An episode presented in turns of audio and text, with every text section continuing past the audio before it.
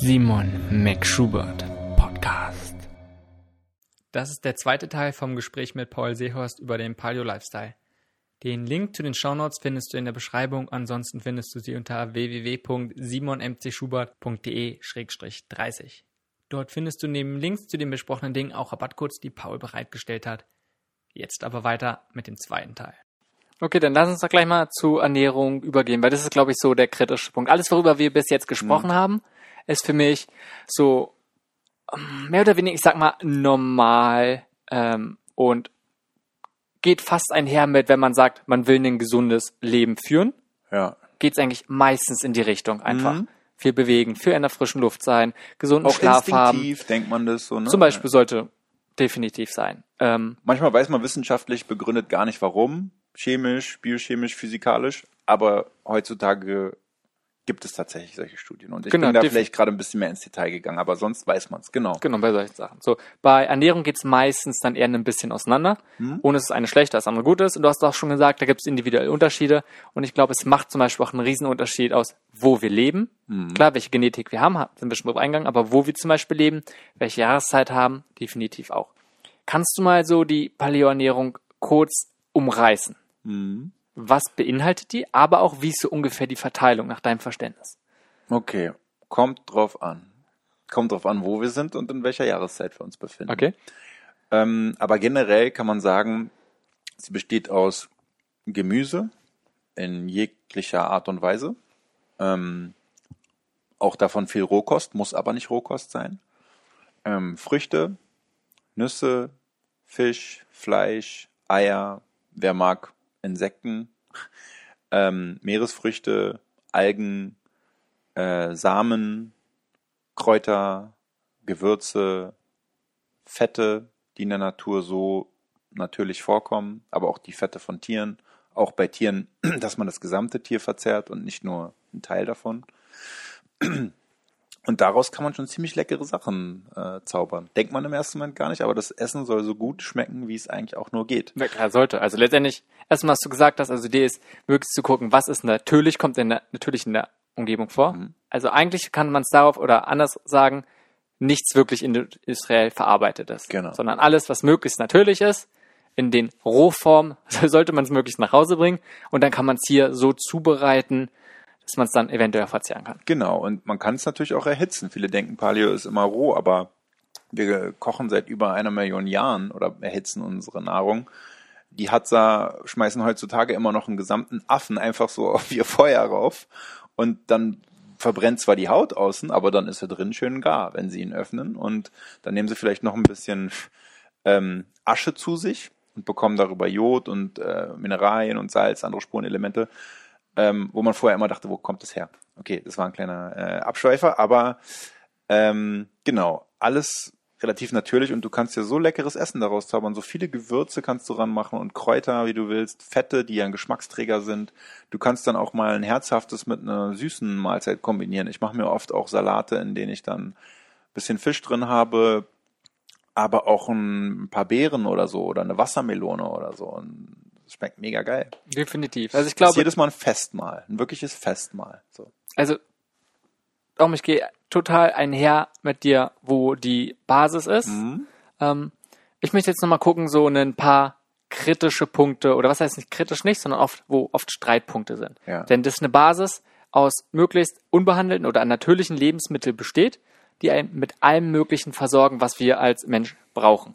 Das sollte das Ziel sein. Ja. Der nächste Schritt ist für mich immer, das wegzulassen, was uns schadet. Mhm. Ob es jetzt irgendwelche Gifte sind, ansonsten in allen möglichen verschiedenen Formen, mhm. ähm, was uns daran hindert, bestimmte Sachen vielleicht auch aufzunehmen, ähm, gerade in Bezug auf Allergien zum Beispiel. Ne? Mhm. Das ist ja auch mehr oder weniger der Ansatz von Paleo.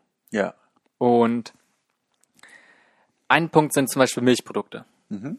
Warum, wo ist die Idee? Also einerseits ganz oft, wenn man sagt Laktose, haben sich schon viele Personen darauf eingestellt oder mhm. angepasst über die Jahre. Der größte Teil der Welt noch nicht. Mhm. Daran sieht man, dass eine Anpassung relativ langsam sein kann. Ja. Und da ist es eine ganz besondere Sache, weil nur ein einziges Molekül sich verändern musste, um äh, Laktose abzubauen.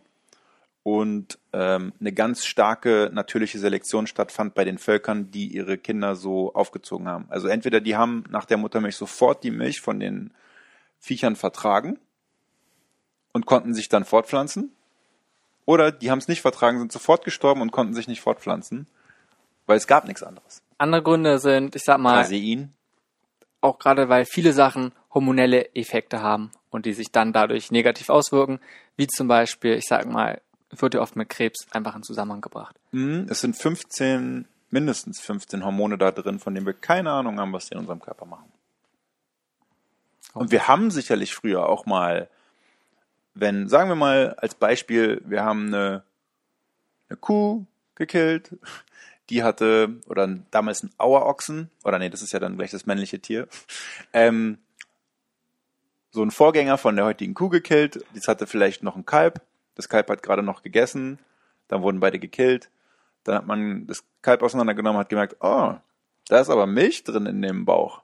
Ah, warte mal, den Bauch, den lassen wir mal zu, nehmen den mal mit und hängen ihn mal hier auf. So, und mit der Zeit ist dann die Milch da drin fermentiert, durch die Säuren, die da auch drin sind in dem Magen. Und dann hatte man auf einmal ein probiotisches, leckeres Milchprodukt auf die natürlichste Art und Weise. So, und wenn man mal anguckt, was wir so vor 50 oder 100 Jahren an Milchprodukten zu uns genommen haben, vor allem Käse, ja, wir haben Käse gegessen und dann war es aber auch Rohmilchkäse, Käse von Tieren, die artgerecht aufgewachsen sind. Und er war nicht im Laboratorium fermentiert, sondern er war wild fermentiert. Und wir haben damals vielleicht ein Fünfzigstel oder ein Zwanzigstel von dem, was wir heute durchschnittlich an Käse essen, gegessen. Ne? Also die Menge und auch der, die Art des Käses hat sich verändert und die Tiere, von denen er Also kommt. Ja, und vor allem, ich sag mal, was noch alles zusätzlich mitkommt mit den Medikamenten. Das ist ganz klar, Klar. ein ganz, ganz großer Punkt. Und die Nährstoffe sind auch nicht da drin, die sonst da drin wären. Kaum Vitamin K2, kaum Vitamin D, kaum ähm, andere tolle Sachen. Viel, wahrscheinlich viel mehr Omega-6-Fette, weniger Omega-3-Fette. Ja klar, also dadurch, So, was ja. je nachdem, so wie wir, wie es wichtig ist, wie wir leben, ist es natürlich auch wichtig, wie, ich sag mal, die Kuh lebt oder generell die Tiere leben, weil die dadurch dann ja auch gesund oder krank sein können. Mhm. Dementsprechend würde sich auch die Zusammensetzung des Milch, der Milch einfach verändern Genau. und dann, damit das Produkt. Das heißt, wenn du sagst, wie früher zum Beispiel, ich sag mal vor 100 Jahren, ein Rohmilchkäse in geringen Maßen wäre völlig in Ordnung. Auf jeden Fall. Und da waren ja auch die Lebensstilfaktoren extrem gut im Vergleich zu jetzt. Und da war das die Menge einfach auch viel kleiner. Und wir haben auch viel weniger andere Scheiße gegessen. Also keine puren Zuckerprodukte, keine Fertigprodukte. Wenn wir mal Getreide gegessen haben, und jetzt kommt wieder das Thema Fermentation, dann haben wir das Getreide vorher entweder mindestens gekeimt oder fermentiert oder beides. Ne? Also lange eingeweicht und dann mit natürlichen wilden Hefen aus der Luft, die sich dann in dem Sauerteig manifestiert haben und den dazu gebracht haben, dass er so leicht alkoholisch gerochen hat, schmierig wurde, aufgebläht ist, daraus dann Brot gebacken. Und was die Mikroorganismen machen, ist, dass sie zum Beispiel schädliche Stoffe wie Gluten zerstören. Na gut, jetzt sind wir, also jetzt sind wir schon mal beim nächsten Mal Getreide und das finde ich gleich interessant, was du sagst. Getreide ist mich grundsätzlich erstmal gar kein Problem. Erstmal wieder vor, Milch an sich ist erstmal kein Problem, sondern die Menge und vor allem, was für eins macht's. Und das Mhm. Problem ist bei Milch äh, oder bei vielen Sachen, so wie sie heutzutage in der Form sind, sind sie einfach so verändert, dass sie für uns nicht mehr zuträglich sind. Genau. Bei Oder der Getre- Darm ist einfach schon kaputt. Und dann reagierst wenn- du eh auf alles. Okay, klar, klar, wenn man, ich sag mal, andere Voraussetzungen sowieso hat, Ja. äh, schon enorm geschwächt ist, auch das Dann, Immunsystem kann jedes kleine, was sonst gar kein Problem ist, dann ein Problem machen, definitiv. Ähm, Getreide aber so an sich, hast du gerade gesagt, ist ja kein Problem, sondern es geht vor allem darum, wie es zubereitet wird. Habe ich richtig verstanden? Das heißt Mhm. eigentlich, wenn man es halt zum Beispiel einweicht, ideal, wenn man es keimen lässt, dann danach, oder zumindestens ja, ne, kurz ankeimen lässt, Fermentiert. fermentiert. Wie fermentiert man Getreide am besten? Du kannst dir einfach einen wild fermentierten Sauerteig selber theoretisch herstellen. Also du rührst Wasser und Mehl an, Und lässt es dann lässt es stehen, dann nach ein paar Tagen gibst du wieder ein bisschen Flüssigkeit und Mehl dazu. Nach ein paar Tagen gibst du wieder ein bisschen Flüssigkeit und Mehl dazu und irgendwann sind dann die Hefen aus der Luft da reingegangen, haben gemerkt, oh, hier ist irgendwas im Gange und wir bekommen hier immer for free irgendwas zu essen, was, was wir gut vertragen. Cool. Gehen da rein und ähm, brechen bestimmte Antinutrienten, also Sachen, die uns schaden können, kaputt, dass die uns nicht mehr schaden. Also sie verdauen es quasi vor für uns, was mega geil ist. Und zweitens machen sie bestimmte Nährstoffe, die da drin sind, für uns mehr bioverfügbar. Und durch die Fermentation entstehen auch Stoffwechselprodukte, die zusätzlich noch entstehen, die für uns gut sind. Und das Brot hat dann solche Bläschen, weil auch CO2 gebildet wird. Ähm, anderes fermentiertes Lebensmittel ist zum Beispiel Kefir oder Kombucha, wo Ja. auch CO2 gebildet wird und deswegen prickelt das so schön. Und evolutionär sind wir auch darauf getrimmt, Sachen, die so dieses Prickeln haben, geil zu finden, weil das immer bedeutet hat, dass das Lebensmittel fermentiert war und nicht giftig. Darum Weil- ist es ja ganz extrem bekannt. In Asien ist es ja viel, viel verbreiteter. Kimchi fermentierter. und so, Ne, Kimchi ja. ist eins, ich glaube, das bekannteste. Ja. Da wird ja alles eingelegt, fermentiert. Das, was du gesagt hast, zum Beispiel mit Brot, also ich habe ich schon selbst gemacht. Ja. Ähm, Sauerteig gibt's ja erstmal so zu kaufen, aber ich habe schon selbst welchen angesetzt. Ja. Brot schmeckt ganz, ganz anders. Für mich finde ich Ja. interessant, lass uns gleich mal nochmal auf Fermentation ein bisschen eingehen, aber was machst ist, wenn du Brot, wenn du Mehl hast? Okay, kannst du Sauerteigbrot machen, ist extrem aufwendig. Wie schaut's aus mit anderen Sachen, wenn du es normal einweichst? Wie ist deine Meinung? Du, wenn du zum Beispiel hast Vollkornreis, Mhm. ähm, weiche ich immer ein, Ja, eventuell lasse ich noch ein bisschen stehen, ankämmen tut er nicht wirklich. würde ich auf jeden Fall noch. Fett abwaschen. Und ich würde dir empfehlen, statt Vollkorn eher den weißen Reis zu nehmen, Wieso? weil ein Schutzmechanismus der Pflanze ist, seine äh, Körner mit einer Schutzhülle, also dass sie eine Schutzhülle haben und diese Schutzhülle sch schützt vor Fressfeinden, wie zum Beispiel uns Menschen, äh, Hefen auf dem Feld, Käfern, Bakterien. Klar, man sagt, das sind alle können. möglichen sekundären Pflanzenstoffe, Sonst wie könnte zum Beispiel, ja auch sofort anfermentieren. genau, wie zum Beispiel Phytinsäure ähm, und solche Sachen, die genau. zum Beispiel die Aufnahme von bestimmten Nährstoffen oder Mineralien vor allem hemmen. Ähm, die Frage ist ja trotzdem, ob du es nicht gerade dadurch mehr bio verfügbar machst. Letztendlich, wenn du es einweißt, werden die ja schon mal stark reduziert. Wenn du sie Ja. dann nochmal erhitzt, wenn sie nochmal stark reduziert, Hm. ähm, ja, ob das dann nicht völlig ausreicht. Schwierig zu sagen. Ich kenne dazu keine Studien mit den äh, Mengen, die bioverfügbar sind oder so. Ich weiß nur, dass äh, bei weißem Reis, wie gesagt, die Klar, ist Hülle jetzt. ist nicht nur so, dass es die Nährstoffe entzieht, sondern auch, dass es entzündlich wirken kann auf den Körper. Und was, also es ist ja ein ganz normales Pflanzentoxin. Pflanzen können ja nicht wegrennen oder sich verteidigen, müssen also strategisch Toxine entwickelt haben in der Evolution. Und je, also die Pflanzen, die heute wachsen und so hochgezüchtet sind, dass sie selbst bei diesem beschissenen Boden, den wir überall haben, noch wachsen, wachsen nur, weil die so krass hochgezüchtet sind, dass auch keine fremden Tiere die mehr anknabbern wollen oder können, weil sie so eine toxische Verteidigung haben. Und die essen wir. Und diese toxische Verteidigung wirkt dann bis zu 30 Mal oder 20 Mal entzündlicher auf unseren Darm, als es die alten Sorten vielleicht vor 100 Jahren getan haben. Das ist ein Punkt, warum auch zum Beispiel ganz viele Bauern wieder zu diesen ursprünglichen Sorten wieder zurückgehen. Und teilweise sind die sogar resistenter als manche Genau. hochgezüchteten Und manche heutzutage. Früchte sind heute ja auch mega süß, die früher gar nicht so süß waren. Und Das was machen wir dann wieder, damit die nicht angeknabbert werden? Spritzen, ja. Wir spritzen. Ja. Ja, ist ein ganz gar großes Problem. Ähm, ich meine, ich finde es gerade beim Getreide immer so ein bisschen strittig, weil definitiv ist der Punkt da.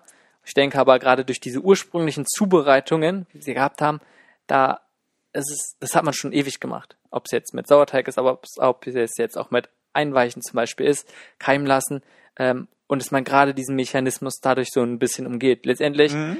hat man das Schälen und weißes Reis zum Beispiel jetzt ähm, ja nur gemacht, um möglichst weit transportieren zu können, damit es Ja. eben nicht angefangen hat Genau. zu keimen, mit schlecht geworden ist. Und dann daraufhin sind hier oft viele Krankheiten entstanden. Mhm. Darum würde ich sagen, also persönlich, ich ziehe weißen Reis deswegen nicht vor, Mhm, weil du, okay. so wie du wieder sagst, Mhm. wie du zum Beispiel beim Lichtelektrum gesagt hast, Mhm. ist es, wenn etwas isoliert ist, Ja. was weggenommen wurde, nicht unbedingt besser, sondern dann vielleicht auf einmal schädlich. Ja.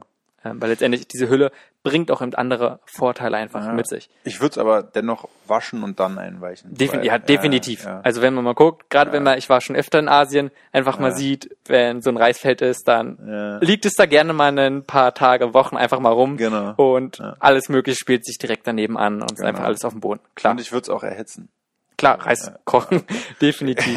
ähm, und ansonsten finde ich auch einen großen Ur Unterschied auch nochmal, ursprüngliche Sachen möglichst zu nehmen und du kannst auch ursprüngliches Dinkel nehmen noch und da sind auch Urdinkel, all solche Sachen. Mhm.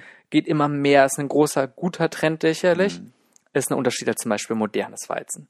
Ja. Ne? Und diese, ich sag mal, hochindustriellen Sachen, vorhin hast du Brötchen und sowas angesprochen, probiere ich auch möglichst gar nicht zu essen. Mhm. Ja, da ist, da ist ja auch nichts mehr mit echter Fermentation wirklich, ne? Genau. Also das ist einfach, darum ist mir extrem wichtig, oft auch da zu sagen, es gibt kein- Weiß oder kein Schwarz, Genau. ne, sondern einfach da so, ich sag mal, zu gucken. Und ich glaube mal, ähnliches Problem ist bei Hülsenfrüchten. Ist ja genau die gleiche Argumentation. Ja. Dass man sagt, das sind diese Abwehrstoffen in diesen Hülsenfrüchten drin sind und dass man diese entweder deswegen weglässt, dass man gar nicht zu sich Ja. nimmt, aber durch diese richtige Zubereitung geht man die ganze Sache ja aus. Und sie können dann extrem geil sein, ne? Also können dann wirklich tolle Nährstoffe drin haben und so. Und Okay. sehr satt machen. Äh, Dann finde ich es aber sehr interessant, weil das habe ich bis jetzt, ähm, ich sag mal, von der von Leuten, die Paleo sich ernähren, noch nicht so wirklich gehört. Ähm, finde ich Also, aber, ich finde, Fermentation kann manche Lebensmittel zu Superfoods machen, die vorher toxisch waren. oder keimen lassen, Sprossen. Also Genau. zum Beispiel waschen, einweichen, Ja. keimen lassen, teilweise dann eben Sprossen draus machen aus Genau. Hülsenfrüchten und dann teilweise, also dann ganz klar auch nochmal, je nachdem, wie weit man immer richtige Sprossen draus macht, auch nochmal hitzen. Und durch diese ganzen Stadien werden diese Abwehrstoffe, glaube ich, extrem minimiert auch nochmal. Ja, und Paleo hat auch nur diesen krassen, ja, dass, dass Leute denken, diesen Charakter, der so dogmatisch ist, so alles so krass reduziert zu sehen, weil eben viele Leute angefangen haben, das zu implementieren, die Autoimmunerkrankungen hatten oder Allergien und diese in Remission bringen wollten. Und dann muss man natürlich auch so streng sein. Wenn man aber sich mal kurz einen Monat intensiver mit dem Thema beschäftigt, dann hat man was gelernt fürs Leben, wofür, wohin man immer zurückkehren kann, theoretisch, wenn man sich krank fühlt und weiß, ah, okay, das ist ja dann in den Mengen gar nicht so gut, aber ich mag es trotzdem, aber unter den und den Umständen kann ich es ja immer noch essen. Oder ich scheiß halt drauf und esse es einfach aus, weil es geil schmeckt. So, ne? Kann ja auch sein. Mache ich auch manchmal. Ich esse auch manchmal ein Eis. Und wenn ich irgendwie meinen Körper schon davor zu krass gereizt habe mit irgendwas im negativen Sinne, dann fühlt sich an, als wäre ein Alien in meinem Bauch danach. Kurz mal so ein paar Stunden. Aber dann ist es halt so. Und dann ist es das vielleicht auch wert gewesen.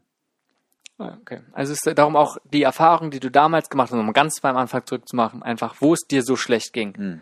Ähm, oft ist es ja so, dass man, dass das Immunsystem, dass der Körper schon so sehr geschwächt ist, dass man auf all möglichen Sachen reagiert.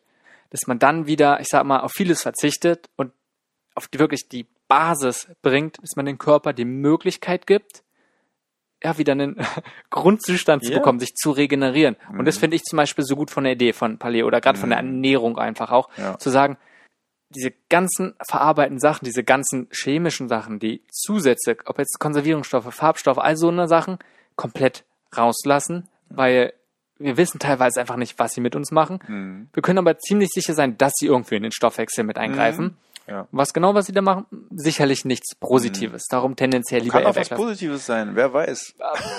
Aber es ist halt immer so ein Risikofaktor und Experiment. Und- Also, Momentan, was wir von den bis jetzt sehen können, sieht es eher nicht danach aus. Sieht- die Tendenz ja. geht eher in die andere Und Richtung. das Lustige ist ja, dass in so einem Ding meistens dann irgendwie 20 Sachen drin ist und nicht eins und man es dann gar nicht weiß, worauf man es zurückführen soll, dass das jetzt so ungesund für einen ist und warum man so drauf reagiert. Ah. Deswegen finde ich, sorry nochmal, deswegen finde ich Paleo auch so cool, weil man viele Sachen eliminiert, auf die man potenziell reagiert und dann wieder anfängt, diese langsam zu implementieren, wie bei der Beikost, wenn man Babys anfängt, langsam Essen zu geben, wenn man sie abstillt und zu gucken, wie reagiert mein Kind darauf, kann es das schon vertragen, ist das Mikrobiom schon ausgebildet genug oder nicht. Und dann merken Leute auf einmal, krass, ich hatte das vorher nicht, aber jetzt auf einmal reagiere ich total, wenn ich Getreide esse, weil mein Körper wieder so in einem Ursprungszustand ist, wie er eigentlich darauf reagieren würde. Ist vielleicht keine Schleimhaut mehr, die sich gebildet hat, um dich davor zu schützen in deinem Darm. Dann reagierst du zwar drauf, aber diese Schleimhaut hat vielleicht auch verhindert, dass du ganz viele andere wertvolle Nährstoffe nicht aufnehmen konntest. Zum Beispiel habe ich ja gesehen, habt ihr bei Paleo Lifestyle auch so ein 30 Tage Reset-Diät, Genau. zu der man sich anmelden kann. Das ist so ein E-Mail-Kurs. Genau. Ähm, kannst du das mal anreißen? Wie sieht es aus? Mhm. Einfach damit jemand, eine, damit ich vielleicht einfach mal eine Idee bekomme. Okay, mir geht's jetzt schlecht, bin in der ähnlichen Situation wie du damals früher. Mhm. Ähm, wie sieht's aus? Wie ist das Vorgehen davon? Ja, also du gehst auf unsere Seite, meldest dich an und dann bekommst du eine E-Mail und kannst dann da schon mal lesen, worum es geht und bestätigst es dann, wenn du magst. Und ähm, dann geht's los am nächsten Tag. Dann bekommst du die erste E-Mail und dann wird erstmal gesagt, okay, pass auf, die und die Sachen sind wahrscheinlich nicht so gut für dich, die und die Sachen, da solltest du dich erstmal drauf lass uns, konzentrieren. können wir ein bisschen konkreter werden? Ja. Einfach wirklich, damit man einfach, wie sieht die Ernährungsweise aus oder wie sieht die Umstellung aus? Nicht ins strikt. Detail, Sie ist sondern einfach strikt. nur, damit man eine Idee bekommt, wie, worauf reduziert man? Also man, hast du ja gerade schon gesagt, man lässt viel weg. Worauf Mhm. reduziert man? Man reduziert auf Gemüse, Fisch, Fleisch, Eier, Nüsse, Samen, äh, Früchte, Meeresfrüchte, Kräuter, Gewürze und gute Fette. Also mehr, mehr oder weniger nimmt man diese Idealernährung Genau. und sagt man, man führt die wirklich strikt durch, so dass der Körper sich strikt durch, damit ähm, der Körper einmal in diesen Urzustand zurückkommt und du auf jedes, was du danach wieder implementierst, weißt, worauf du es zurückführen kannst, wenn du darauf reagierst. Machst du das 30 Tage durch oder fängst du in den 30 Tagen auch wieder an, Du andere Sachen reinzunehmen? 30 Tage durch und dann fängst du an, langsam wieder Sachen einzuführen. Gut, jetzt haben wir eine Idee davon. Ansonsten, wir haben jetzt schon ganz oft Fermentieren angesprochen. Und du hast gesagt, man kann ganz, ganz viele Sachen, verschiedene Sachen fermentieren. Und erstmal ist es ja eine Zubereitungsart. Ja, Das ist zum Beispiel erstmal auch roh hatten wir auch schon. Wenn man sich Rohkost ernährt, denkt man auch viele, äh, man ja, isst jetzt irgendwie nur noch Möhren und Sellerie oder sowas. Ja, Aber ja. letztendlich gibt es da auch ganz viele verschiedene Möglichkeiten der Ja. Zubereitung. Ja. Man darf es halt nicht so stark erhitzen, ja, über 40 Ja. Grad. Äh, Fermentieren ist ja doch ein großer Punkt davon. Auch Einerseits sind Gemüsesachen, die man eben einlegt, Genau. dadurch dann fermentiert. Es wurde früher enorm, also viel, viel mehr gemacht. Wenn ich immer mit meinen Großeltern spreche, ich finde es interessant, beide sagen mir, ja, für die war es völlig normal, die haben Sauerkraut und all Ja. solche Sachen selbst gemacht. Ja. Man hatte viel zu viel Kohl, wenn Kohlesaison war. Und dann hat man es halt eingelegt und konnte davon profitieren, wenn der Winter kam. Und man hatte keinen Kühlschrank, der so groß war, das alles zu beherbergen. Und, und da- das ist auch Kombucha oder die ganzen Getränke werden ja heutzutage, auch gerade in Berlin, Ja. hat man immer mehr und es kommt immer mehr und Ja. es ist enorm gut. Und du stellst dir sehr selber oder bist zumindest involviert dabei, ein Ferment, richtig, dass die Genau. das herstellen. Ähm, du hast ja vorhin schon gesagt, ihr bleibt nicht nur bei Kombucha, sondern es geht auch noch weiter mit Wasserkefir und dann vielleicht anderen Sachen. Ähm, was ist der Vorteil von fermentierten Sachen? Wo, also wir haben vorhin schon gesagt, einerseits werden Sachen besser verfügbar, es werden Schadstoffe abgebaut. Bei Kombucha, wo ist der Vorteil? Was, wa- was bringt mir das? Ich finde, fermentierte Lebensmittel sind, bilden eine ganz wichtige Säule unserer Ernährung, wenn man die Ernährung als Säulen sieht, speziell, weil es uns die Verbindung zu lebendigen Mikroorganismen wiedergibt. Und heutzutage ist alles homogenisiert, pasteurisiert, abgekocht, eingesprüht mit Pestiziden, Herbiziden, da lebt nichts mehr. Aber wir sind also in uns und auf uns leben genauso viele, mindestens genauso viele Mikroorganismen, wie wir körpereigene Zellen haben. Und ähm, diese äh, alten Freunde, die wir mit uns rumtragen, die sollten wir auch pflegen. Und wenn die in, ein, in eine Umgebung kommen, auch in eine Umwelt, die ihnen nicht gut zutut, in der sie sich unwohl fühlen, dann fangen die auch an, äh, sich anders zu verhalten, unter anderem im Darm zum Beispiel biochemische Stoffe von sich abzugeben, die über den Vagusnerv ins Hirn transportiert werden und dort auch zu Entzündungen fü- führen können und neurologischen Erkrankungen. Unter anderem zum Beispiel kann Depression dadurch entstehen.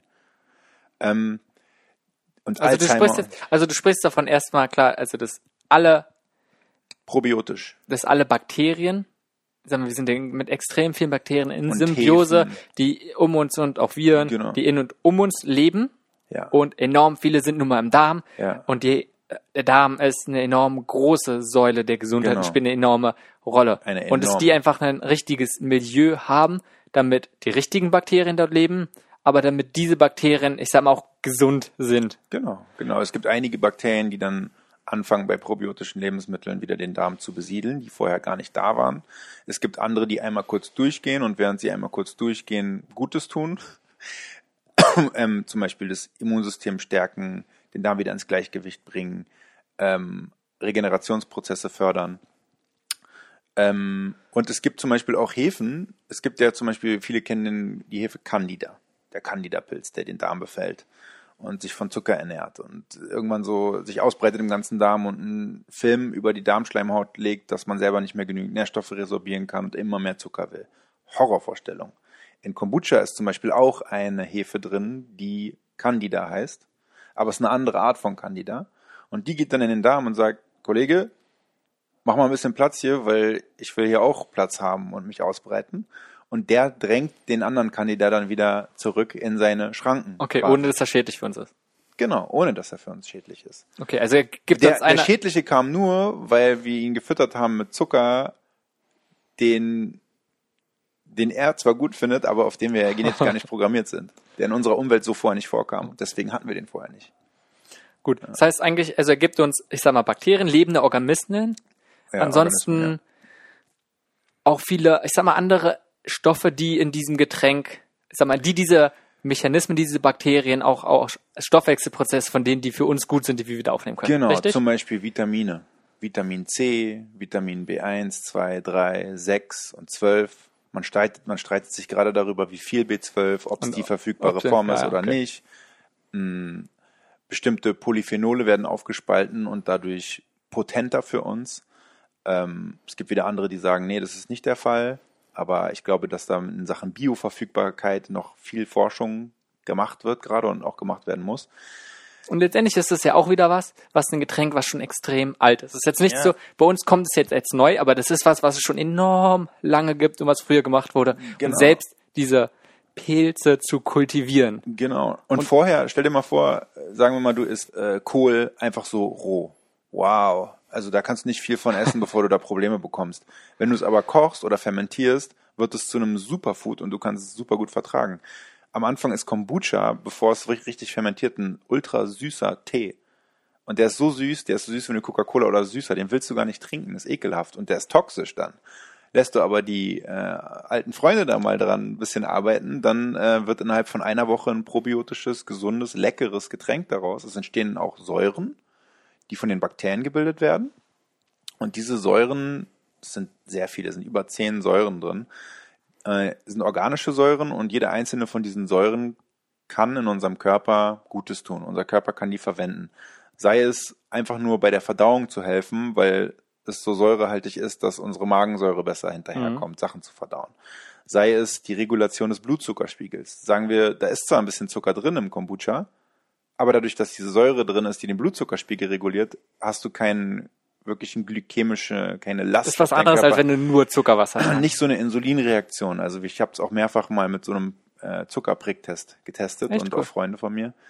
Ähm, dann sind Säuren da drin, die helfen zum Beispiel die mächtigste Entgiftungssäure des Körpers zu bilden, und zwar Glucuronsäure. Das Okay. ist eine Säure, die in der Leber gebildet wird und aus der Leber die ganzen Toxine bindet und ausscheidet. Also um zusammenzufassen eigentlich, ich sag mal, sind die alle möglichen fermentierten Sachen und gerade Kombucha eben extrem. Ich sag mal wie Superfoods. Auf jeden Fall. vor allem- super. und sie sind nicht einfach nur irgendwelche Superfoods, die irgendwelche Nährstoffe liefern, sondern sie bilden nochmal eine ganz andere Säule an sich, die für unsere Ernährung wichtig ist. Das finde ich immer enorm wichtig, auch nochmal zu gucken. Darum, dass die Basis Gemüse sein sollte und zum Beispiel auch Obst. Ja. Ich glaube, das ist klar. Mehr oder weniger. Es sollte enorm viel. Da können wir gleich auch nochmal drüber reden. Ähm, aber das finde ich auch immer interessant, nochmal Lebensmittelgruppen, die wir sonst kaum zu uns nehmen. Genau wie Algen, Pilze zum Beispiel auch. Algen. Solche Sachen, die wirklich wichtig sind und Sachen enthalten, die wir sonst eigentlich Ja. kaum anders zu uns Auf nehmen. jeden Fall. Ich habe zum Beispiel Kombucha, züchte ich auch selbst mal zu Hause. Mhm. Und bei Ferment habt ihr auch, oder da gibt's ja genau die Möglichkeit, dass man, also jetzt zwei Sachen, dass man Mhm. einerseits sich die Starterkultur mehr oder weniger holt und die Sachen eben selbst zu Hause machen. Ihr habt auch Anleitungen Mhm. Genau, dazu, genau. was eigentlich recht easy ist. Genau, Und zusätzlich verkauft ihr auch noch das fertige Produkt. genau, weil jeder ist so wie Essen gehen. Jeder kann zu Hause Essen machen, aber Leute wollen auch manchmal essen gehen und unterwegs entspannt irgendwie. Mich hat immer interessiert, ist das Gleiche. Denn das Problem, was ich sehe, du hast gerade gesagt, von lebenden Kulturen, Ja, Ähm, und das ist gerade dieser Nutz, das ist ja der Hauptnutzen davon. Wenn ich Mhm. das Gleiche wieder homogenisieren würde, um es dann haltbar zu machen, Ja. so wie es zum Beispiel bei Milch ist, da haben wir wieder das gleiche Problem, ne, dass es nichts mit der Rohmilch wie früher zu tun hat. Ja. Und das habe ich oft das Gefühl beim Anfang. Inzwischen ist es, glaube ich, ähnlich. Ähm, ich weiß es nicht. Wie ist es so? Weil, wenn du eine lebende Kultur hast Mhm. und dann steht die da vielleicht mal ein paar Wochen im Kühlschrank, Mhm. ne, irgendwo im Laden, bis die jemand kauft, hättest du doch das Problem, es halt nur mal weiter fermentiert Mhm. und dann vielleicht irgendwann überkippt. Wenn du eine Kombucha Gute zu lange Frage. stehen lässt, dann kippt der doch auch über. Gute das heißt, Frage, du musst ja. den doch irgendwie, ist es das Gleiche, ist es nicht das Gleiche? Und wie schafft ihr das, dass es trotzdem noch ein einigermaßen lebendes Produkt ist? Ja, okay. Ähm, also, was ja der Fall ist, ist, dass äh, Fermentation bei bestimmten Temperaturen ablaufen muss, um zu funktionieren. Ne? Also Kombucha muss so zwischen 20 und 28 Grad stattfinden, damit es funktioniert, so wie auch zum Beispiel Sauerkraut oder so. Wenn die Temperatur zu niedrig ist, können die nicht aktiv sein, die Mikroorganismen, bekommen nicht genügend Wärme und Energie. Und dann kann es auch anfangen zu schimmeln. Bei, sagen wir mal, Sauerkraut, was man ansetzt. Oder vielleicht sogar bei einem Kombucha. Die Sache Wenn ist, der zu kalt ist? wenn er zu kalt ist und wenn der noch nicht sauer genug ist. Kombucha ist ja sehr sauer, hat einen sehr niedrigen pH-Wert und es bilden sich auch Essigsäuren. Und dadurch, dass dieser pH-Wert so niedrig ist, Essig ist ja natürliches Desinfektionsmittel. Das heißt, irgendwann kann Kombucha nicht mehr schimmeln, weil der pH-Wert so niedrig ist. Unsere Starterflüssigkeit ist so potent, dass das Schimmeln so gut wie gar nicht vorkommen kann, wenn man ihn ansetzt, außer man kippt den irgendwie in zu heißes Wasser und die Kulturen sterben alle. Oder es ist wirklich eisig kalt und da kann gar nichts passieren. Ähm, aber das sieht man dann. Also das sieht man dann, dass es Schimmel ist. Da kann wirklich nichts passieren, dass man aus Versehen irgendwas äh, Schlimmes trinkt oder so. Ähm, und wenn man jetzt aber den fertigen Kombucha hat, der schon schön sauer ist, und da hat sich auch schon Kohlensäure drin gebildet durch die Fermentation. Die Kohlensäure ist auch nochmal was, was es stabilisiert. Wenn wir es dann abfüllen, dann ist es schon so sauer und da ist Kohlensäure drin und durch die Kälte wird es die Fermentation ja gestoppt. Das heißt, es kann einmal nicht schimmeln, durch die Sachen, die ich gerade gesagt habe. Und es fermentiert auch nicht weiter, sondern bleibt ungefähr so. Also die Fermentation ist so ungefähr ums 30-fache verlangsamt. Das heißt, es kann noch ein bisschen weiter fermentieren, aber es kann nicht mehr irgendwie schlecht werden. Es kann, wenn dann, sich noch ein bisschen mehr Kohlensäure bilden, weil die Hefen noch ein bisschen aktiv sind. Oder ein bisschen saurer werden, weil ein paar Bakterien noch aktiv sind. Aber das war's auch. Und dadurch verändert sich doch schon der Geschmack ein bisschen. Weil Kann die bisschen Erfahrung habe ich auch schon gemacht. Genau. Und dann ist einfach, wenn du mal eine Flasche hast, die ein bisschen älter ist, schmeckt es halt ein bisschen intensiver. Genau. Und Ist kommt halt so. auch auf den Batch an. Also wir sind immer noch dabei, also wir sind immer dabei, das Rezept noch weiter zu perfektionieren und finden immer mehr Sachen raus. Ist auch mega spannend, deswegen macht es auch so einen Spaß.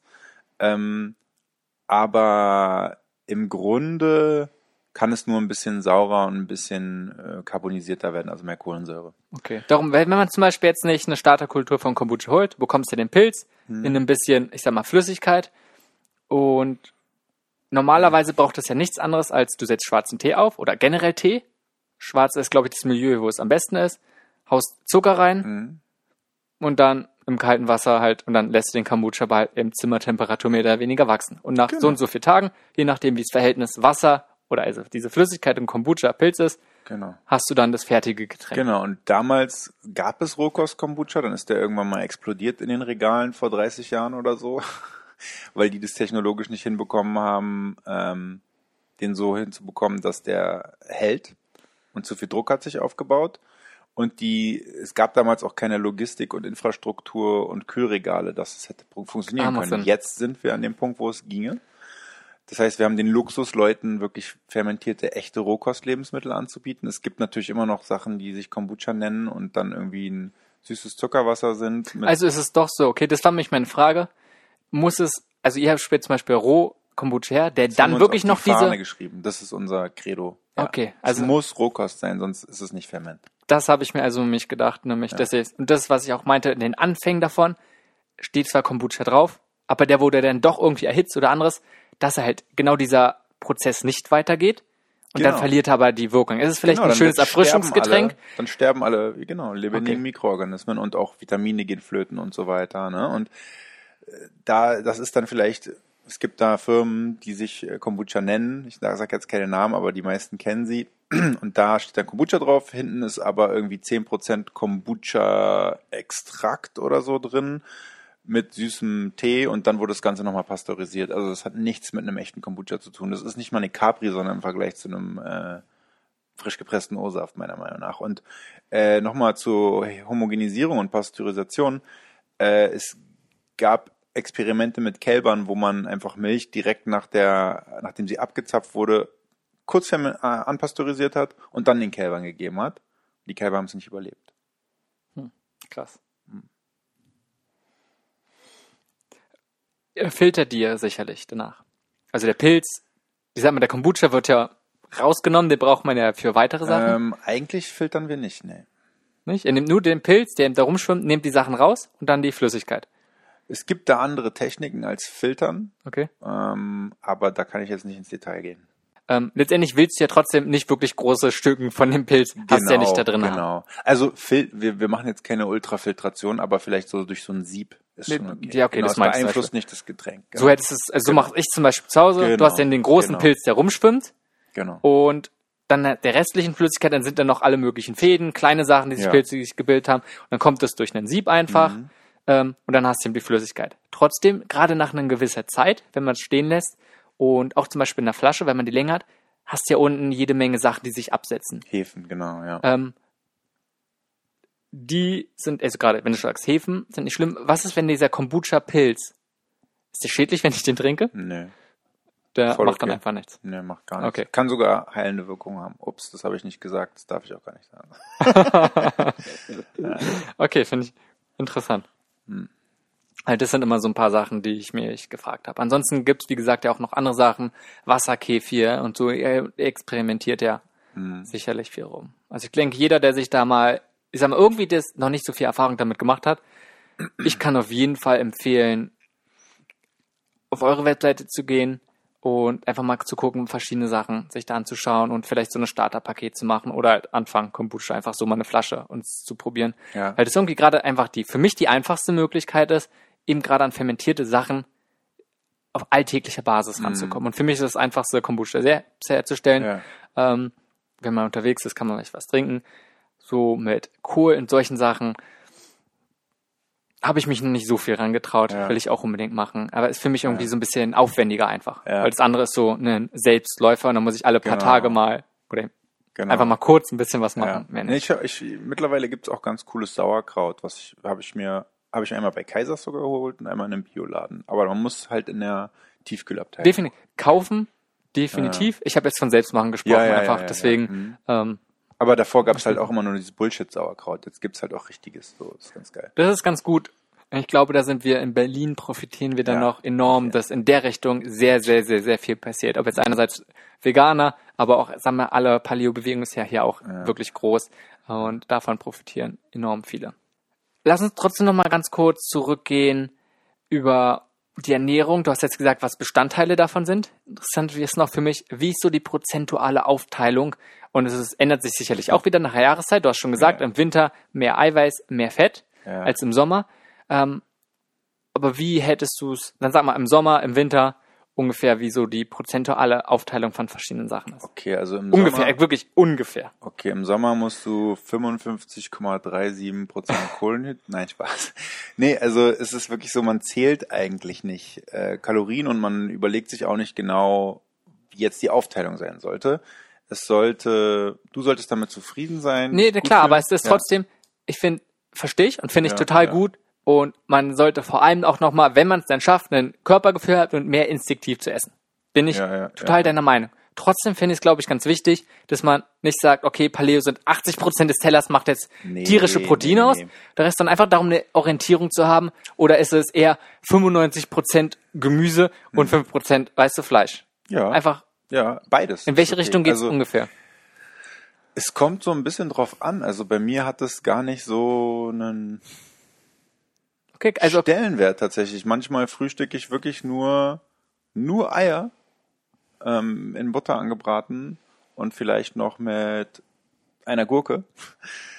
Ähm, manchmal esse ich dazu auch noch eine Avocado, Bacon und einen kleinen Salat oder so oder Gemüse vom Vortag. Manchmal esse ich, oft esse ich zum Frühstück einfach nur die Sachen vom Vortag.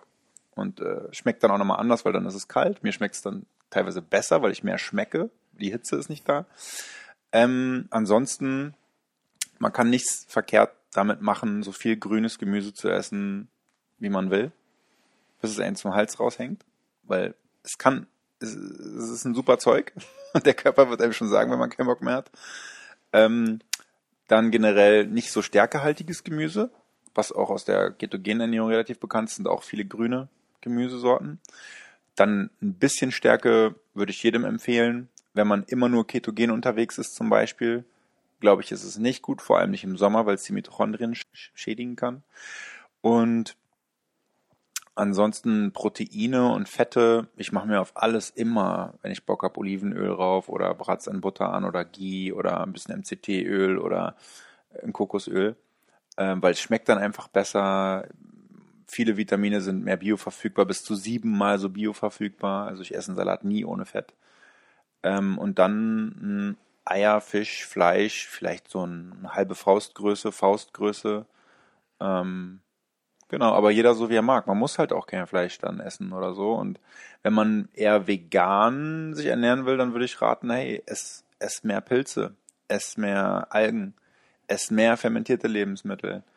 Äh, sei noch ein bisschen strikter, was vielleicht Sachen angeht, die dich entzünden können und sei mit anderen Lebensstilfaktoren vielleicht noch ein bisschen äh, strikter. Ich finde es extrem interessant und letztendlich ist das Ganze hier ja nur von wegen so kritisch und Kritik, weil ich glaube, wir beide sind mehr, ähm, so wie wir das jetzt gerade handhaben, so, meine ich, okay, vom okay, Gespräch. Ja, ja. Ähm, weil wir beide sehr, und du handhabst das ja auch sehr moderat und sagst auch nicht schwarz-weiß, sondern so, und da bin ich sehr, sehr überrascht. Ähm, hm. Einfach nur so, weil ich, ich ernähre mich rein pflanzlich.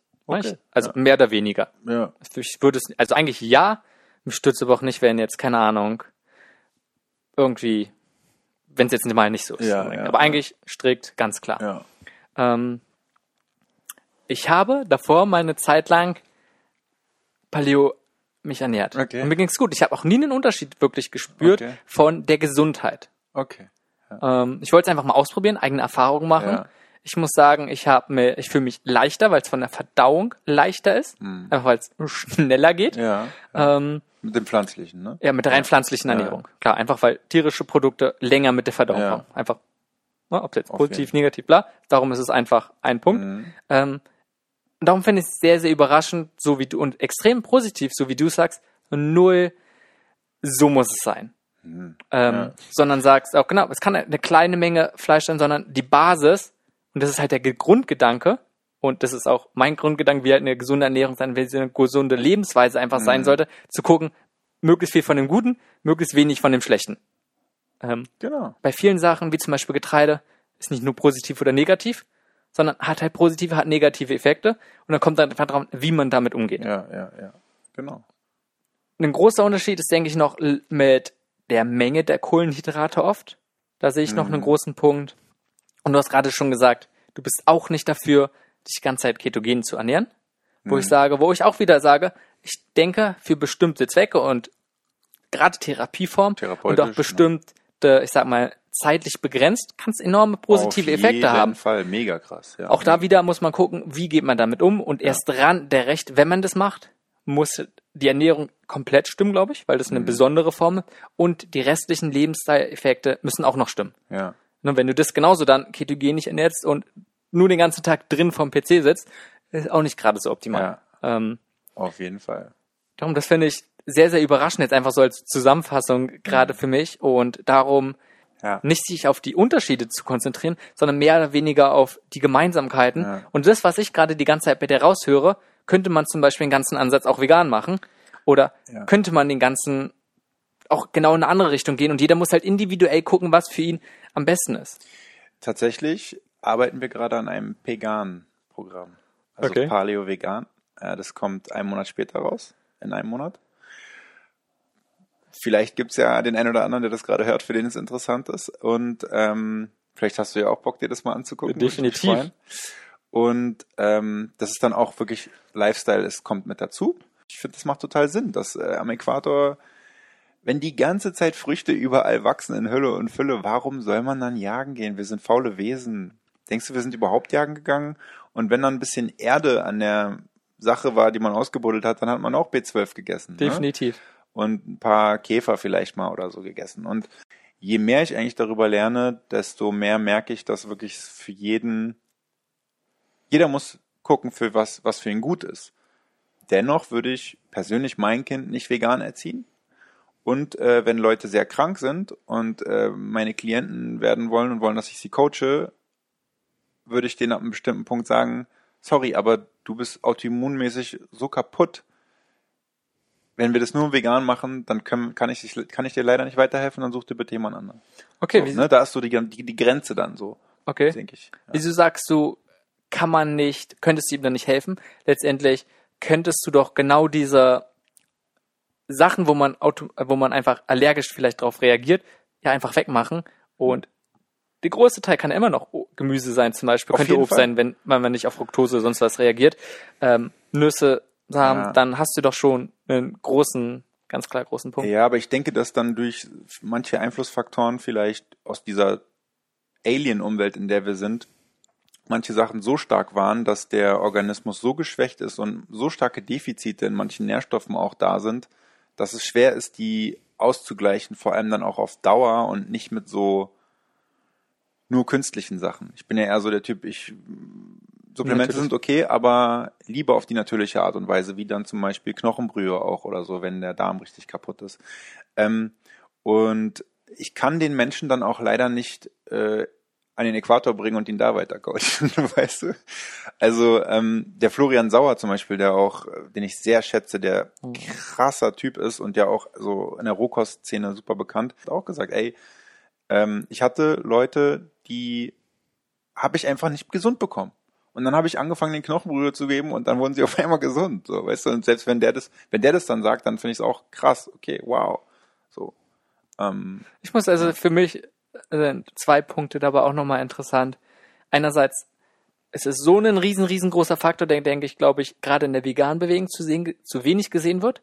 Es macht so einen Unterschied, wo wir leben. ja. Und, Und wie und wenn wann. wir jetzt hier gerade in Deutschland uns befinden, sollten wir vielleicht nicht so viele Früchte essen vom anderen Ende der Ja, Welt, wo komplett ja, andere ja. Bedingungen herrschen. Mehr fermentiert Ist einfach komplett ein Unterschied, wenn ich mir jetzt hier die ganze Zeit nur. Mangos, Papayas und sonst was reinpfeife. Es hat nun mal gerade einen anderen Auswirkung und Lebensmittel, Nahrung, haben wir am Anfang noch Ja. besprochen, sind nun mal eine Art von Information und es löst Sachen in unserem Körper auf, was dann vielleicht im Widerspruch steht zu unserer Umgebung, was Probleme irgendwie hervorrufen kann. Genau darum finde ich diese Idee gut, wieder, ich sag mal, mit der Natur zu leben Ja. und sich halt genau diese Mechanismen einfach bewusst zu werden. Andererseits, was ich interessant finde und da vielleicht, ich sag mal, ist eine andere Ebene, aber wenn wir uns zum Beispiel gerade auf Krankheitsbilddeutung nochmal zurückgehen, wie entstehen bestimmte Krankheiten, wie entstehen zum Beispiel Allergien und solche Sachen, wo du gerade sagst, viele Leute können es vielleicht geholfen, wie was Florian Sauer macht, zum Beispiel mit, einer, mit Saftfasten, mit vegan. Ähm, aber bei manchen ist die Ursache, ne, wenn wir auf eine psychischen Ge- gehen, auf eine geistlichen Genau, Ebene, auf einer auch seelischen Ebene, die brauchen dann vielleicht gerade diesen tierischen Aspekt, die Kann Knochenbrüche, sein, ja. die das gerade halt aufgreifen. Wenn man diesen, wenn man zum Beispiel die Allergie nicht auf der energetischen Psychischen, oder auf der ja, ja. psychischen Ebene einfach nochmal angeht, sondern auf Ja, dieser körperlichen Ebene halt damit unterstützen kann. Oder Weißt du? man weiß, der Typ hat einfach nicht mehr viel Zeit und man muss jetzt einfach schnell irgendwas machen und dann nimmt man vielleicht Supplements, die man sonst nicht nehmen würde oder nimmt vielleicht einfach tierische Nahrungsmittel, die man sonst nicht un ungern nimmt. So, weißt du, oder? Du musst ja gar nicht, wie gesagt, für mich ist es auch gar nicht eine Sache von wegen aus Prinzipien zu sagen, tierisch oder nicht tierisch, sondern ich denke einfach, dass es deswegen ähm, nicht für jeden ist die, gibt's die eine perfekte Ernährung. Darum kann ich mir sehr gut vorstellen, dass es für manche Menschen, die das gerade nun mal benötigen. ähm, Chris, Kirstin Kn Knufmann äh, hat ja auch, ist ja mit Algen super krass unterwegs und weiß super viel und die meinte halt auch in dem Gespräch, was ich mega lustig und irgendwie sympathisch fand, ja, man muss ja auch mal sagen, dass 90 Prozent aller Veganer sich scheiße ernähren. Definitiv. Und das ist halt das Krasse so, wenn, wenn mir jemand sagt, er ernährt sich vegan, dann ist es für mich meistens schon fast so, dass ich so eine Einordnung automatisch mache, ohne dass ich es eigentlich will. Weil wenn jemand sagt, er macht Paleo, dann kann er es zwar falsch machen auch, wenn er zu viel Fleisch isst und so, aber er kann sich wahrscheinlich nicht ganz so krass schaden wie jemand, der vegan falsch macht. Weißt du? Ich glaube, der große Unterschied ist auch, Paleo ist ein Lifestyle Ja, und die ja. Idee dahinter ist halt ursprüngliche und was für uns als Individuum gut ist. Ja. Und vegan ist gesplittet vor allem. Und eine ganz, ganz große Bewegung ist dieser ethische Grund. Es hat nichts mit Gesundheit oder dem Menschen Individuum zu tun. Darum ist es denen an sich, die haben, die machen sich gar keine Gedanken darüber, was gesund und was für Auswirkungen es hat, sondern Hauptsache es ist vegan. Darum gibt's vegane Würstchen, vegane sonst viel Fleischersatzprodukte. ja, Es hat nichts mit Gesundheit Genau. zu tun, aber ist halt vegan. Und dann gibt's halt andere Leute, die sich aus, die sich rein pflanzlich, darum ich sage zum Beispiel nicht, ich bin Veganer, sondern ich ernähre mich rein pflanzlich, ähm, ja, dann auf ihre Gesundheit achten. Mhm. Und letztendlich sind die mehr oder weniger alle, ernähren sich rein pflanzlich, sind alles Veganer. Und dann hast du eben viele Leute, ja. Ja. Und dann hast du sicherlich auch nochmal Leute, die sagen, oh, vegan, ich will was für meine Gesundheit machen, darum ernähre ich mich rein pflanzlich. Ja. Aber ist ja vegan, die ganzen Produkte. Cool, die kann ich nehmen als Ja. Ausrede. Ist natürlich Ja, sehr, sehr, genau. sehr, sehr Oh, das- willkommen. Dieses mega süße Küchlein, oh, das ist Genau. vegan, geil. Perfekt, also ist gesund. Ich habe nichts anderes Veganes gefunden. und das hast du bei Paleo bis jetzt noch nicht so stark. Ich nehme Genau. mir vor, ich kann mir gut vorstellen, dass es auch teilweise schon ist und kommt. Das, das sehe ich immer so ein bisschen kritisch und da interessiert mich auch mal deine Meinung. In vegan, wie gesagt, noch viel, viel stärker, aber auch meine Beobachtung in Paleo. Alle Messen, alle möglichen Leute geht's um ursprüngliche Sachen, unverarbeitete Sachen. Mhm. Und alle möglichen Leute bringen extra Produkte raus. Hm, Und Kombucha zum Beispiel, solche Sachen schließe ich mal aus, Hm. weil die wirklich nach natürlich sind. Aber wenn es dann in Nahrungsergänzungsmittel gibt, hm. ja, kann sein, die sind besser als die anderen Sachen, aber trotzdem sind sie, ich sag mal, verarbeitet und Ja. unnatürlich. Ähm, Ich denke mal, es ist oft einfach nur die bessere Alternative. Ne? Ob man dann alles cool findet und irgendwelche Paleo-Riegel mit irgendwelchen Nüssen, die vielleicht sogar auch schon oxidiert sind, die Omega-6-Fette und 3 da drin. Ich weiß, was du meinst. Ich bin eigentlich auch nicht so ein Fan von Fertigprodukten, aber solange ich meiner Mutter und anderen Leuten, die sonst Scheiße essen würden, die bessere Alternative bieten kann, cool. Vielleicht gibt's ja dann, ist es nur der eine Schritt in die Richtung, dass es dann irgendwann wieder eine Bewegung gibt, die noch krasser irgendwie strikter ist oder so. Ne? Und ähm, wenn man mal anguckt, okay, sagen wir Ernährung ist vielleicht sogar nur 20 Prozent. Sagen wir, es gibt fünf Säulen der Gesundheit, dann ist äh, Ernährung nur eine davon, ist nur 20 Prozent. Und dann davon nochmal Fleisch ist vielleicht von den 20 Prozent auch nur 15 Prozent oder so. Und diese 15 Prozent von den 20 Prozent sind halt so wenig, dass, dass es äh, dass ich zum Beispiel, ich gehe gleich ins Spa mit einem Freund, einem meiner besten Freunde, den kenne ich seit ich ein Jahr alt bin und der ist vegan seit zehn Jahren. Weißt du? Und der, Ja, macht, der macht alles richtig, meiner Ja. Meinung nach. Der macht vieles richtig und dem geht's blendend. Darum, also ich finde genau, das finde ich eine gute Richtung, auch so wie du sagst. Es geht halt alles mehr in die richtige Richtung und darum geht's. Sag mal, das Ja. Leben mehr in die richtige Richtung zu bringen. Und dann kann man halt gucken, wo man halt manchmal Einschränkungen oder nee, besser gesagt Kompromisse macht. Gerade wenn man zum Beispiel unterwegs ist. Man, es muss nicht immer alles ideal sein. Mhm. Und so wie viele Leute zum Beispiel nach Leistung streben und dann Abstriche in Langlebigkeit und Gesundheit machen, kann auch einfach Lebensqualität, Lebensfreude, kann man dann auch vielleicht Einschnitte machen. Und dann geht es darum, gerade diese Balance zu haben. Ähm, weil perfekt gibt's wieder mal nicht. Genau. Was sind noch wichtige Aspekte bezüglich der Gesundheit, über die wir bis jetzt noch nicht gesprochen haben? Elektromagnetische Felder vielleicht. Okay. Da haben wir eigentlich drüber gesprochen. Na gut, aber die, die haben wir kurz Stress, angerissen. auf jeden Fall Stress, psychischer Stress. Ist ein ganz, ganz krasses Thema. Sich Sorgen machen und so. Und, äh, aber auch wieder eine Sache, das ist alles, um es alles holistisch zu sehen, es, es gibt Studien, zum Beispiel eine Studie von, einer, von ähm, 36 Frauen, die in drei Gruppen aufgeteilt wurden, a 12 Frauen. Eine Gruppe hat probiotischen Joghurt bekommen, eine Gruppe hat nicht probiotischen Joghurt bekommen und eine Gruppe hat gar nichts bekommen. Und man hat diesen Frauen, du kannst an Scans mittlerweile sehen, wenn du Hirn scannst, Hirne scannst, ähm, an welch, wo, wo die Hirnströme aktiv sind. Und du weißt mittlerweile auch schon zuzuordnen, okay, dieser Bereich ist für zum Beispiel Angst oder Depression oder Aufgeregtheit und so. So, und dann haben die diesen Frauen das verabreicht für eine bestimmte Wochenanzahl, haben die dann äh, vor einen Fernseher gesetzt und denen verstörende Bilder gezeigt und dabei deren Hirnströme gemessen. Und krasserweise kam raus, dass bei den Frauen, also bei der Kontrollgruppe, die gar nichts bekommen hat und denen, die keinen probiotischen Joghurt bekommen haben, aber auch irgendeinen Joghurt halt, dass die extreme Aktivität in dieser Angst, in diesem Angstzentrum hatten und diesem aufgeregt und ja, und die, die probiotischen Joghurt bekommen hatten, die waren alle relativ entspannt und hatten kaum Ausschläge dort. Und ich will jetzt nicht sagen, dass man dann, wenn man Probiotika zu sich nimmt, immer entspannt ist oder so, aber das ist ein Anhaltspunkt dafür, dass allein die Ernährung, die wir zu uns nehmen, einen Einfluss darauf haben kann, wie wir die Welt wahrnehmen. Und wenn wir die Welt als bedrohlichen Ort wahrnehmen, das ist schon ziemlich schrecklich. Und das löst sehr viel Stress aus. Vielleicht kann man am anderen Ende bei der Ernährung schon anfangen, diesen Weg gar nicht erst gehen zu müssen. Definitiv ist ein ganz kleiner Punkt, gerade im Thema Stress und sowas, dass man sich zu viel auf den mentalen Faktor begrenzt, aber einfach diese Wechselwirkung von diesen, vom, ich sag mal, psychischen Faktoren und die physischen Faktoren. Und Ernährung ist dann ein Riesenpunkt. Man sagt, Bewegung als ne, Ausgleich, Stressbewältigung ist ist klar, aber Ernährung ist, glaube ich, weniger klar. Ansonsten elektromagnetisches Feld, also alle Stressoren, alle Belastung hat enorm ja, hat einen enormen Einfluss darauf, wie Widerstandsfähigkeit, also wie widerstandsfähig wir sind, also welche Resilienz wir haben. Und Genau. das Und ist, denke ich. Noch ein Punkt, warum Ernährung eine Rolle dabei spielt, wie elektromagnetische Felder wirken. Wenn du eine Schwermetallvergiftung hast, dann wirken elektromagnetische Felder viel krasser auf dich, weil die natürlich damit ankoppeln.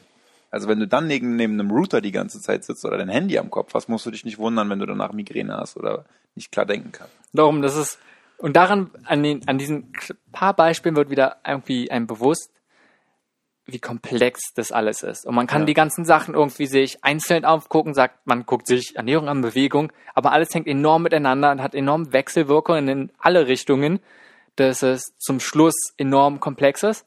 Aber die Schlussfolgerung, die man daraus zieht, ist, denke ich, oder der Ansatz, deswegen der Paleo hat, und wie man das dann auch immer äh, interpretiert und auf ein individuell anwendet, ist noch ein Unterschied, aber dass dieser Grundansatz, denke ich, dadurch dann, für mich hört sich jedenfalls an nach dem Richtigen einfach Ja. an, wo man nicht jede ganz genau alles verstehen muss, aber sich bewusst werden sollte, dass es halt diese Zusammenhänge gibt. Und dass es auch irgendeine Art von Basis gibt. Ne? Und ein, vielleicht noch ein schönes äh, Zitat zum Abschluss. Äh, nichts in der Biologie ergibt Sinn, außer im Lichte der Evolution betrachtet. Finde ich sehr geil. Was ist dein größtes Learning, ich sag mal, bezüglich Paleo und Gesundheit, was du so über die Jahre hattest? Licht. Der Einfluss von Licht auf die Gesundheit. Weil bei Licht alles anfing. Das war die erste Form von Energie, die die Zellen, aus denen wir gemacht sind, aufnehmen konnten. Und äh, Licht alles andere steuert. Also es fängt beim Schlaf an. Es steuert auch unseren Appetit. Und ob wir Energie haben, uns zu bewegen. Definitiv. Und letztendlich fängt es so auch immer an. Letztendlich ganz, ganz, ganz Algen nehmen wir Energie immer noch, noch Genau, aus Pflanzen. Also die genau. Das haben wir bis jetzt immer noch. Also nicht nur, Wir, wir nur könnten jetzt auch über Biophotonen sprechen von Fritz Albert Popp und äh, solchen Geschichten, Algen und Chlorophyll und sowas und wie sehr wir eigentlich Lichtsäuger sind, weil wir ähnliche Eigenschaften haben in unserem Blut, im Hämoglobin, wie Pflanzen im Chlorophyll. Aber Ist ein Thema für sich, aber enorm interessant, definitiv. Was sind die größten Fehler und Mythen, die du bezüglich Paleo siehst? Dass alle denken, wir essen nur Fleisch, dass alle denken, wir wollen immer nur alles roh essen. Ähm, boah. Dass Leute immer noch denken, Eier und Butter wären super ungesund. Ähm, dass Leute denken, Pflanzenfette wären besonders gesund und dass ah, das gute Getreide mit den vielen Ballaststoffen und Nährstoffen da drin und dass Leute sagen, zu viel schlafen ist auch ungesund. das ist auch krass. Ähm, ah, dass Leute denken, sie müssten sich richtig kaputt machen im Fitnesscenter, um gesund zu sein und Ergebnisse zu haben. Also, wenn ich denke, was ich da damals alles falsch gemacht habe, oh mein Gott, die ganzen Jahre. Ja. So ist es, das ist das Leben. Äh, Man lernt. äh, Ähm, wenn jemand jetzt nur 30 Minuten pro Tag Zeit hat, ja. mit dem La La Paleo Lifestyle zu beginnen oder im Prinzip sein eigenes Leben zu ändern, worauf sollte er sich konzentrieren? Mm, Essen vorbereiten. Also aufs richtig selber kochen, einkaufen. Ja. und- Mhm. Essen vorbereiten und planen. Okay. Einpacken. Ja. Was heißt einpacken? Ja, für die Arbeit vielleicht. Okay, also mitnehmen. Ja. Also in dem Sinne vorbereiten, dass du möglichst dich gut ernährst Ja. und dann nicht doch auf eine alte Gewohnheiten zurückgehst. Genau. Okay. Wenn jemand m, sich mehr noch beschäftigen möchte damit mit der Thematik, was sind gute Ressourcen, wie zum Beispiel Bücher, die du empfiehlst? Einige gute Bücher, zum Beispiel das Buch für Richter, ähm, Dann, es gibt eins, das heißt äh, Paleo nach Jahreszeiten, wo ich neulich mal durch Zufall reingelesen habe. Fand ich sehr geil. Ich weiß aber leider nicht die Autoren gerade aus dem Kopf. Paleo nach Jahreszeiten?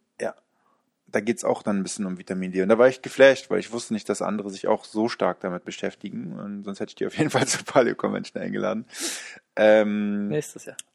Ja, ja, ja. Ähm, ansonsten, es gibt viele gute Paleo-Bücher von Heidrun Schaller. Die Paleo-Revolution ist ganz gut. Ähm, äh, Na gut, das ist ja schon mal Anfang. Letztendlich Ja. ist einfach, dass man immer Ja. noch einen Anfang hat. Einfach, ich finde es immer gut, auch nochmal von, nicht nur von einer Person die Sachen Ja. zu nehmen, sondern einfach, dass man so ein bisschen Vielfalt hat. Genau. Und ansonsten so. gibt's ja auch so richtige Low-Carb Keto-Stars, die auch Bücher rausgebracht haben. Marina Lommel oder Julia Tulipan, die auch mega geil sind. Es ist dann halt eine bestimmte Form von Paleo, meiner Meinung nach. Ne? So. Okay, perfekt. Du hast ja schon drüber gesprochen, ähm, was ihr alles habt. Ich sag mal, demnächst kommen dann auch die, also erstmal die 30 Tage Reset, ähm, Umstellung, Ernährung, Mhm. dann demnächst die Videos. Mhm. Was hast du gesagt? Einen Monat ungefähr? Ja, ungefähr so in zwei, drei Wochen kommt das Best of Paleo Programm. Einfach mal auf der äh, Paleo-Seite gucken. Und das ist ein Kongress, wo die Videos kostenlos gezeigt werden, aber immer nur für einen Tag eine bestimmte Anzahl an Videos. Okay, also wie ein normaler Online-Kongress. Genau, Okay. Und danach kann man das, oder davor, Genau. da kann man gerade das Kongresspaket kaufen. genau. Ja.